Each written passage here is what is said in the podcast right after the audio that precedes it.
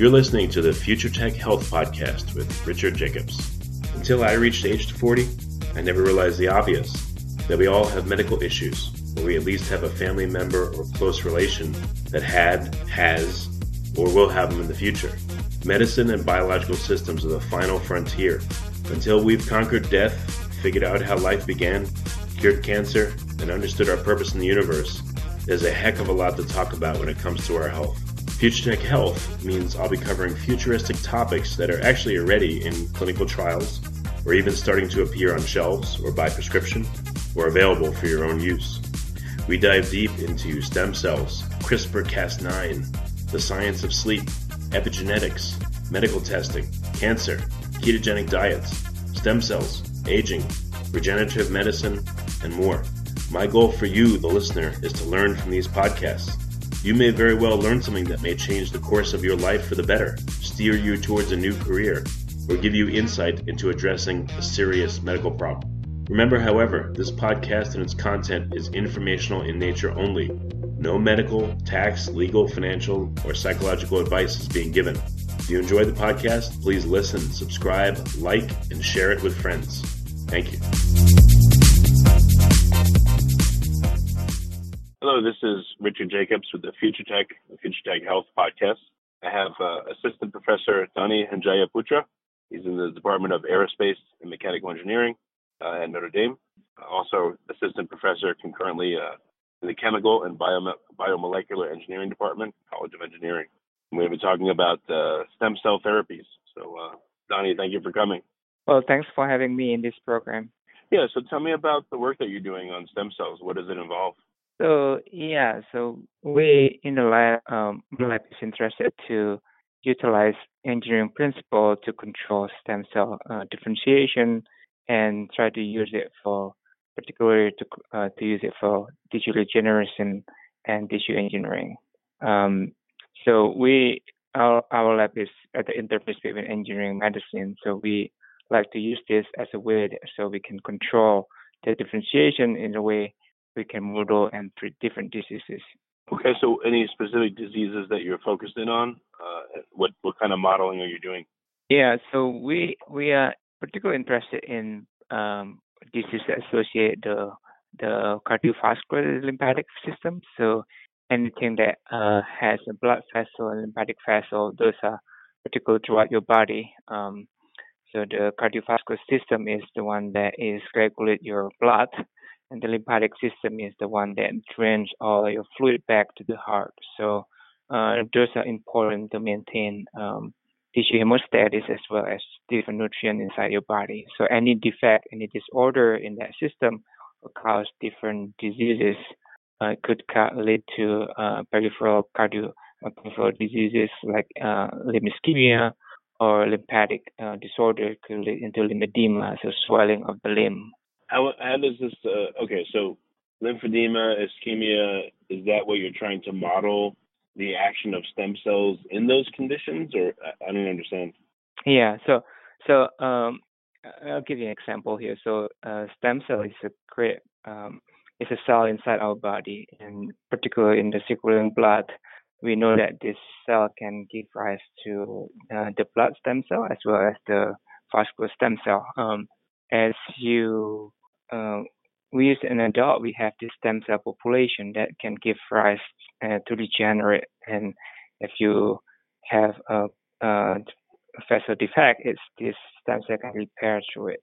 But if you if you have a chronic disease such as cardiovascular disease or diabetic or aging, this number of stem cells is uh, becoming lower as we age.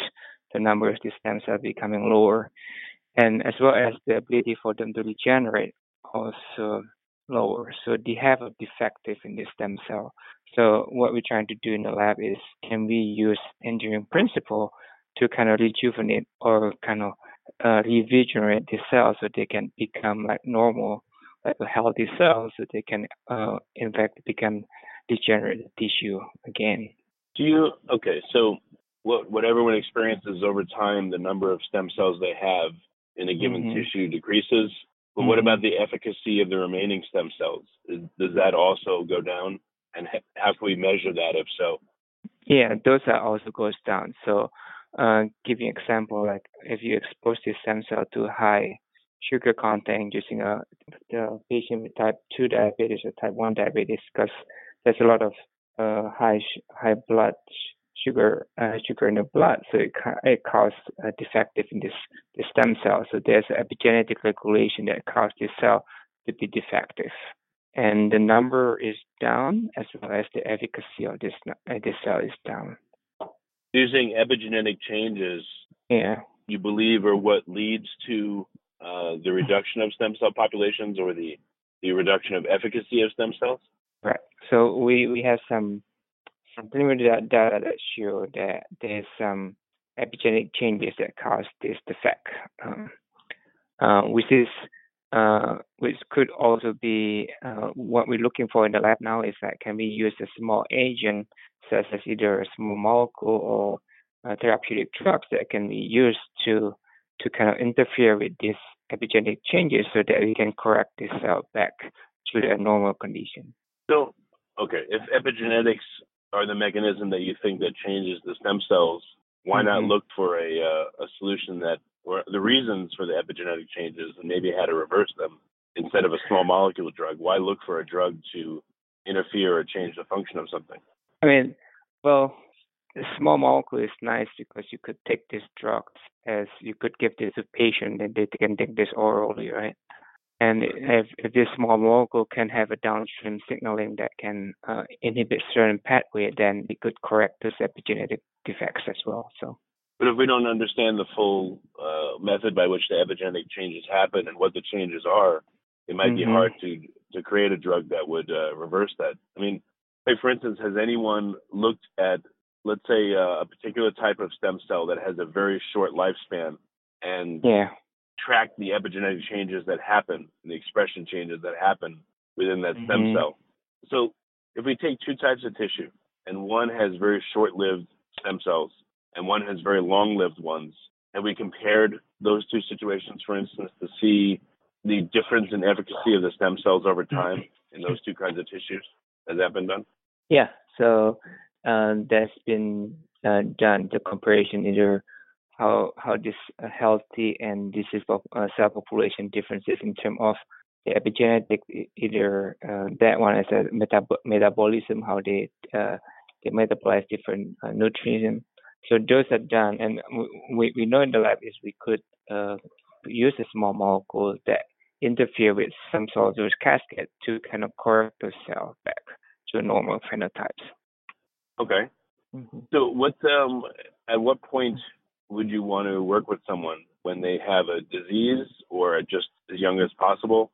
Um, you know, yeah. I know there's some companies that are trying to harvest yeah. stem cells from a person when they're younger. Like, what's your yeah. method by which you want to uh, help people?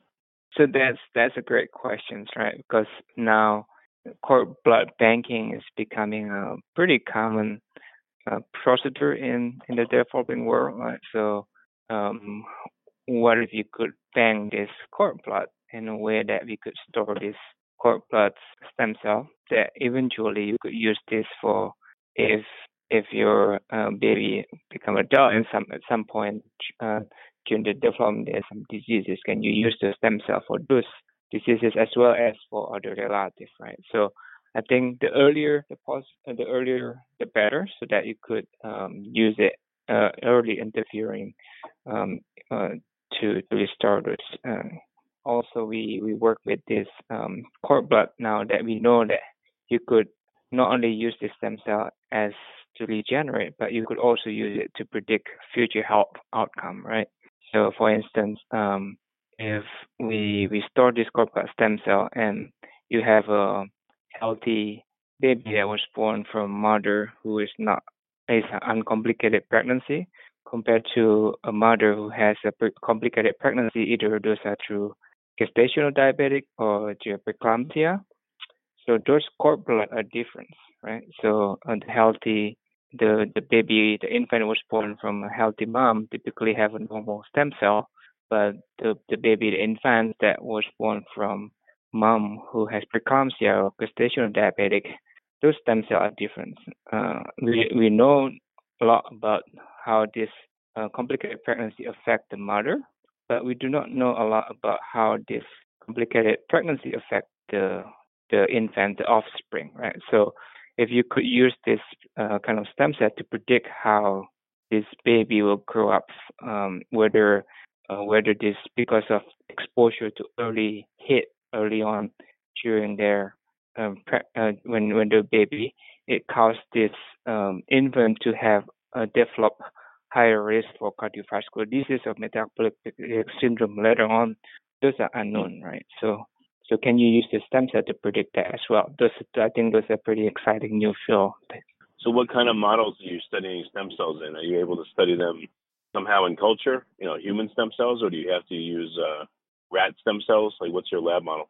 So we, we like to use a human patient uh, patient derived uh, cell. So we we work we collaborate with, uh, with pediatricians uh, pediatric down here in Indiana School of Medicine. So they they have they isolate this blood stem cell from a newborn baby, and we take this, this tissue sample and we culture them in the lab and compare if what from a normal pregnancy and compare this to complicated pregnancy that could be from either diabetic, gestational diabetic, or either preeclampsia, and others uh, differences in the function of the, the stem cell. Now, this stem cell also secrete this uh, small exosome. Um, exosome is a small vesicle, so this cell uh, secreting this vesicle, this a small particle inside the cell.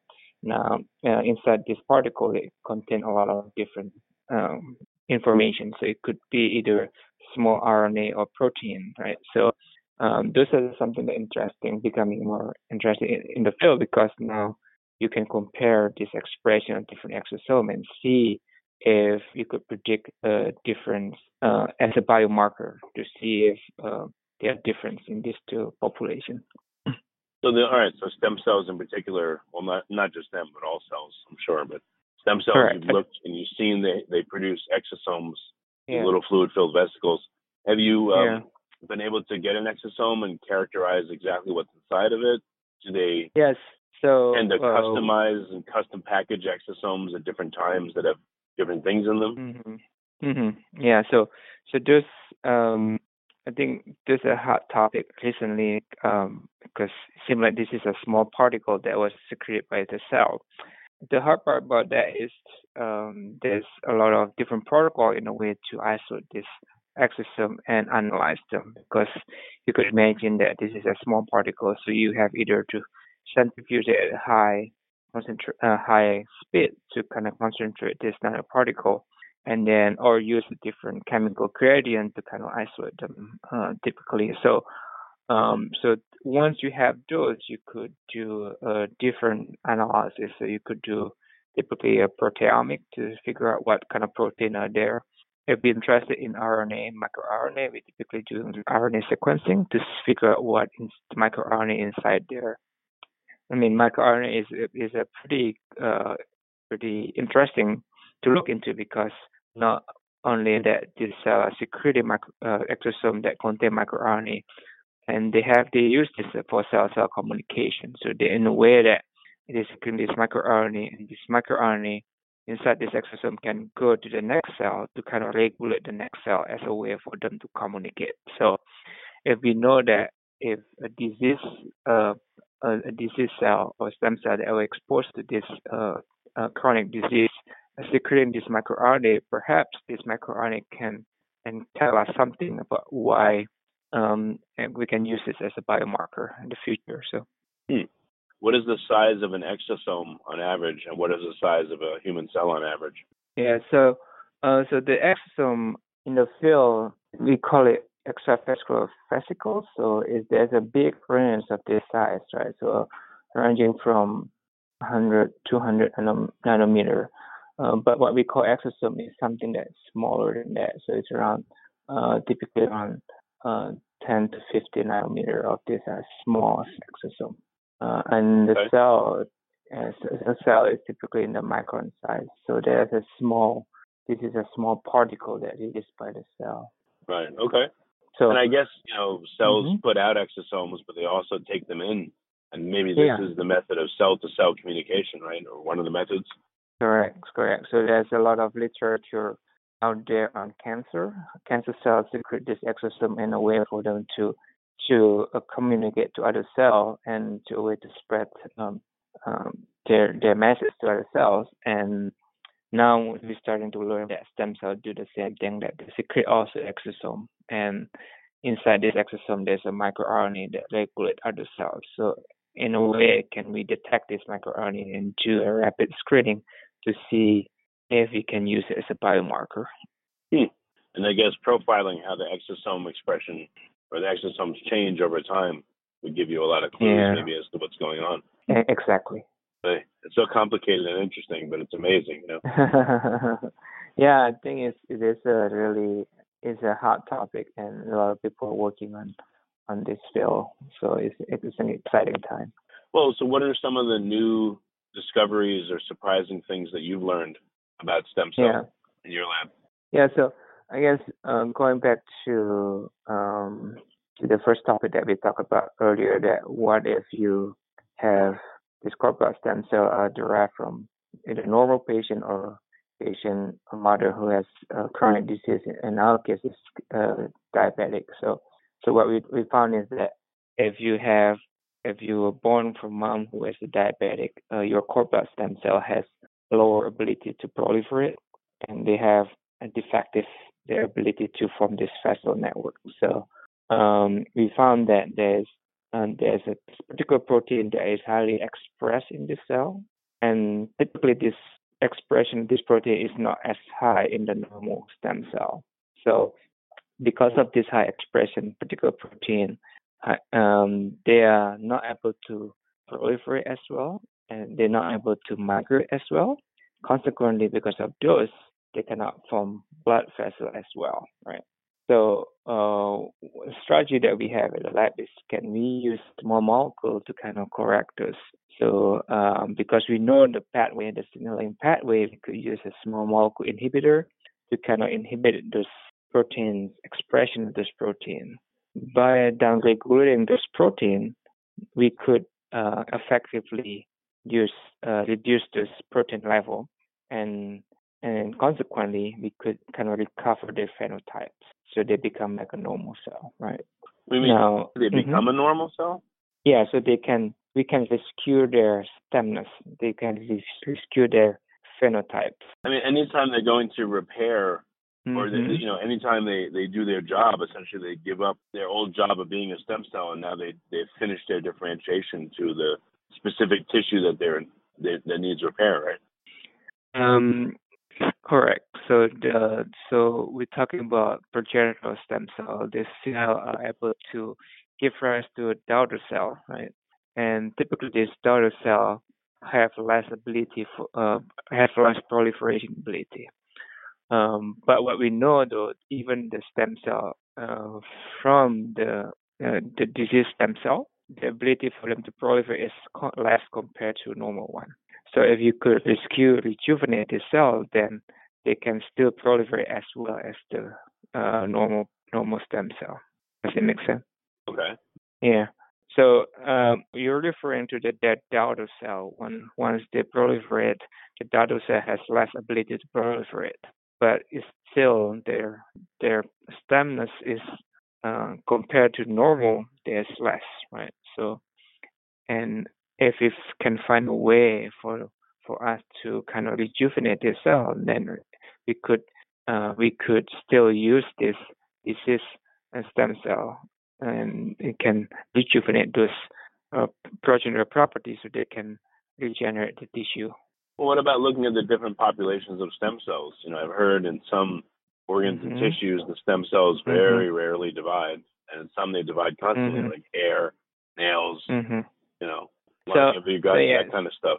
So yeah, so you're talking more about uh, tissue-specific stem cell. So those, uh, when we are born, um, the stem cell lose the ability to to become pluripotent, to, be, to regenerate to other cell type.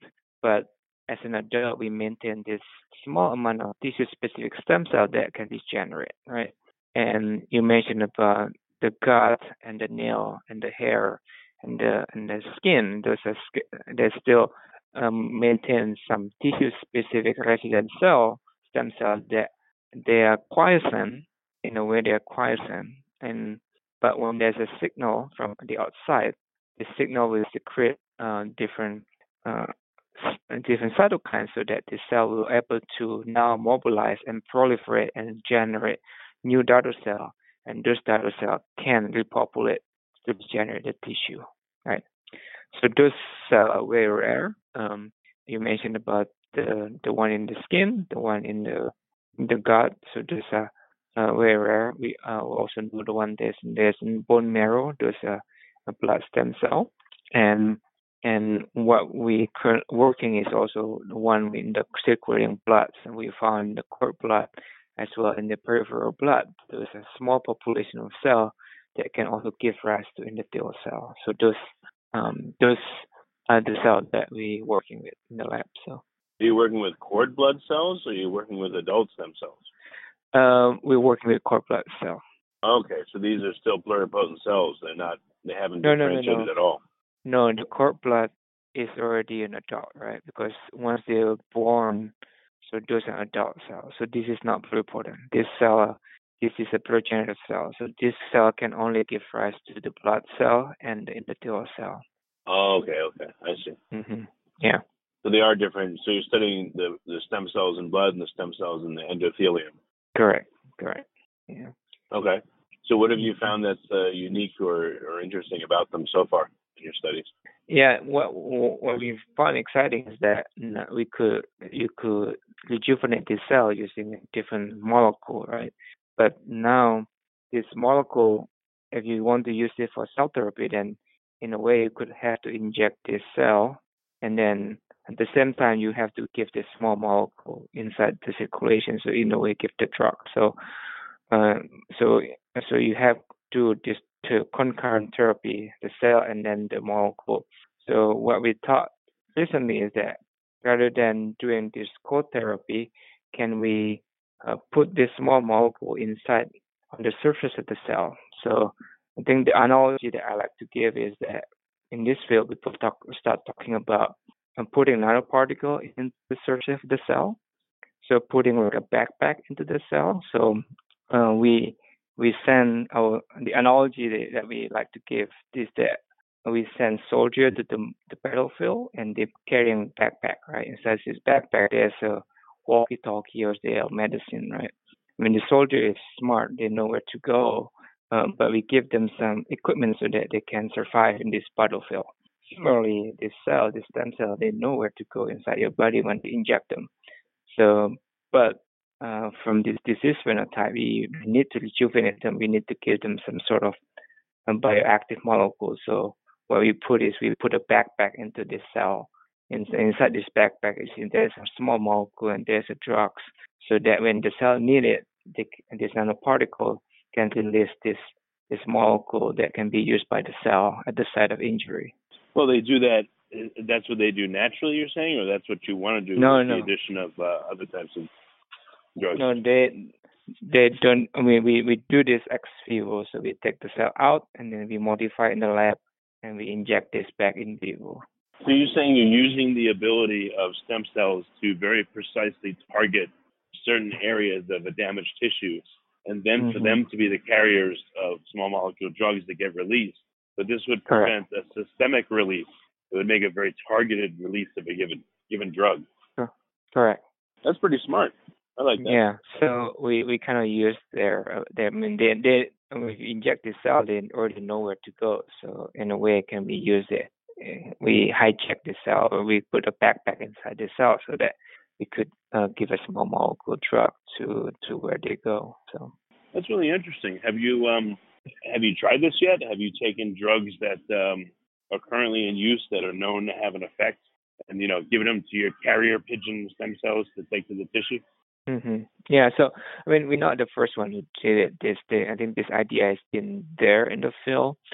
Um, I think people have been working with hematopoietic stem cell, and I think there's a group in MIT who did this, and is a pioneer on working on this. Uh, and his group has been showing that you could take hematopoietic stem cell, and there's a stem cell transplantation And in addition to this transplantation, typically patients are taking any adjuvant drugs, right? So drug that has to be taken in in concurrently with this stem cell transplantation. So the, the idea is can you can you deliver this drug together with this stem cell? So um, so those are done in hematopoietic stem cell, and we currently looking exploring the same idea and looking at cord blood stem cell. So can we use this stem cell that can give rise to a new vessel in a way that if you inject the cell, they can go to the site of injury and repair the, damage in the endothelium. So can we also put some sort of uh, drugs so that it can also go to the site of injury with those carrier drug carrier. So we done this in vitro assay and we show that it, it can work in vitro. Uh, we are now currently looking into different in vivo models so we can show that it's a bit effective in vivo. When you package a, um, a small molecule drug with a stem cell, it goes to the right place. Mm-hmm. But how do you mm-hmm. time it so that it releases its payload at the right time? How do you signal yeah. that? Yeah, so so that's that's a great question, right? So that's that's part of the engineering design, right? So now you start this talking about how do you design this nanoparticle so that in a way you could release this small molecule at the right time. So there's multiple ways you could do it. Uh, we could typically we could use this nanoparticle is uh, we we like to use a, a lipid nanoparticle, so it has a a phospholipid, so it has a hydrophilic and hydrophobic tail, and under certain conditions, they start forming this micelle that form self-assemble into nanoparticle, right? So, so if you could uh, engineer or or somehow um, use a different design or how big is this tail of this nanoparticle, if you could add speculation of this nanoparticle, if you add different uh, chemical head group, that can affect the thermodynamic of this nanoparticle and in a way also affect how the drug being released from the nanoparticle. Well, this made me wonder. Um, mm-hmm. Whenever we take a drug, mm-hmm. I get I, I don't even it's not really talked about, but I would think the body sees it as a foreign substance, so it would mount an immune response, it would mount an inflammatory response. Is that yeah. the case? And and if so, what do you do to stop the stem cell from being attacked itself? Yeah, well, I think there's when you talk with with taking drugs, there's multiple different drugs, right? So uh, there's I think the simplest one is small molecule drugs. This is could be aspirin or either uh, different uh, agent. So those compound is small enough that can be effective at the side of the binding site of different uh, on the cell, but it doesn't really affect your immune response. So those uh, the small molecule typically have very low immune response. So this is why probably pharmaceutical company like to work with small molecule. Not only it's easy to synthesize, but also pretty low immune response. Now, when we start talking about biologics, so those are involved any protein, drugs, as well as antibody. So those are larger molecule, right? And typically, this protein and antibody drug are isolated from either cell or either a mammalian cell or so so uh, mammalian cell or bacterial cell. Because of that, then they have some immunogenic response. So if you inject antibody drugs or protein drug, typically have some sort of immune response, right? So and now we're talking about cell therapy, which is on the other spectrum, which is much bigger than any of this molecule. So those cells typically give a, a bigger immune response, right? So uh, this is why uh, we like to use autologous cells. So if you use your own cell, then it doesn't have an immune response, right? So if you use a cord blood, so cord blood typically is your own cord blood, so it's it's autologous stem cell therapy. So hopefully it does give you the lowest immune response.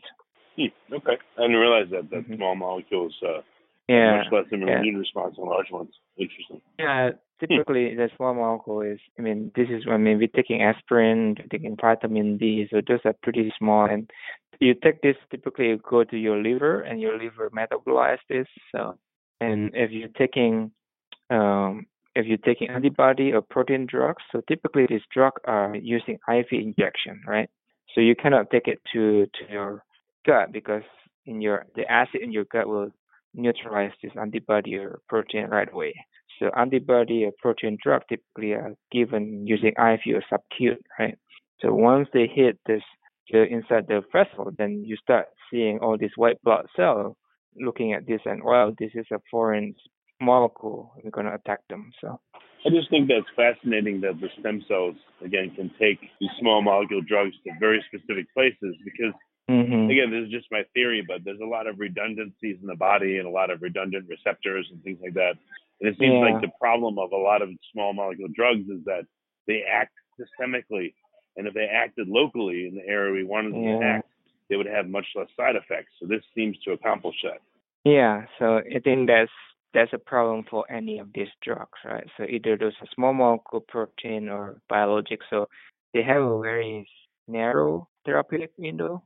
By therapeutic window, I mean they they can be effective at a very small dosage, right? So, um, but you have to take this at a pretty large doses orally, and it goes to the circulation, the, and the systemic level is pretty pretty high at the end, right? So and and that can cause side effects. So any any way that we can reduce those systemic level becoming low, and making that pretty uh, beneficial for the drugs because now you could start working in a larger therapeutic window, making the the drug more effective but doesn't cause side effects, right? So What another thing I thought of is that if um, you're able to target a specific area, you could probably use Mhm. far less of a given small molecule drug because you don't have to account for diffusion around the body.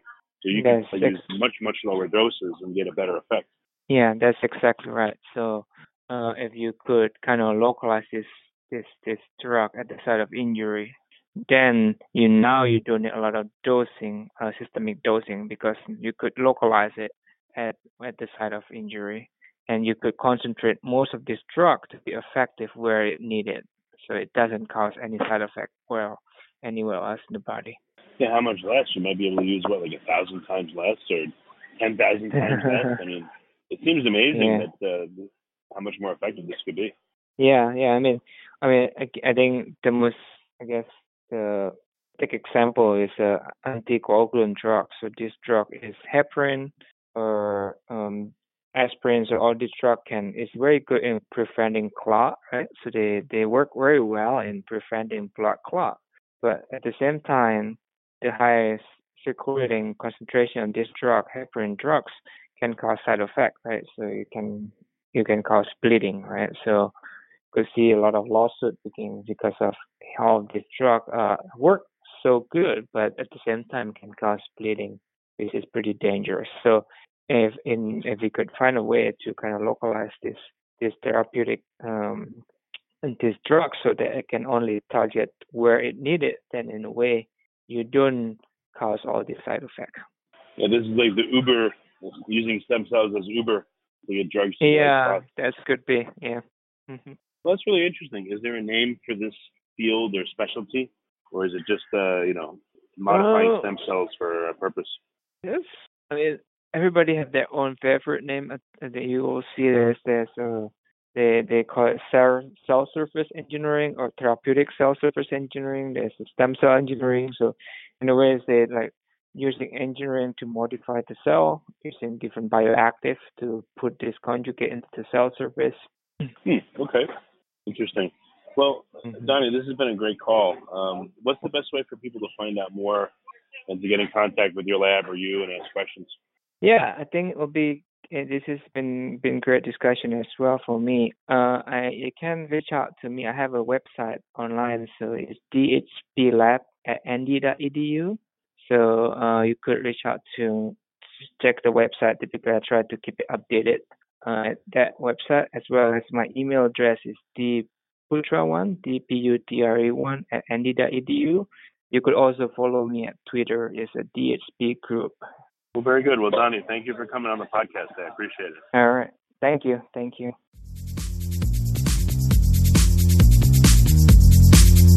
You're listening to the Future Tech Health Podcast with Richard Jacobs.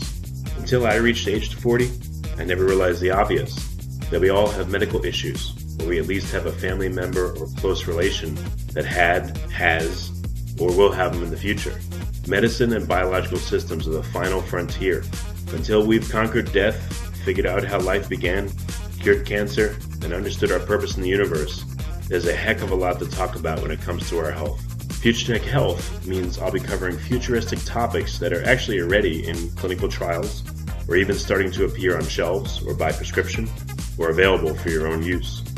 We dive deep into stem cells, CRISPR Cas9, the science of sleep, epigenetics, medical testing, cancer, ketogenic diets, stem cells, aging, regenerative medicine, and more. My goal for you, the listener, is to learn from these podcasts. You may very well learn something that may change the course of your life for the better, steer you towards a new career, or give you insight into addressing a serious medical problem. Remember, however, this podcast and its content is informational in nature only. No medical, tax, legal, financial, or psychological advice is being given. If you enjoyed the podcast, please listen, subscribe, like, and share it with friends. Thank you.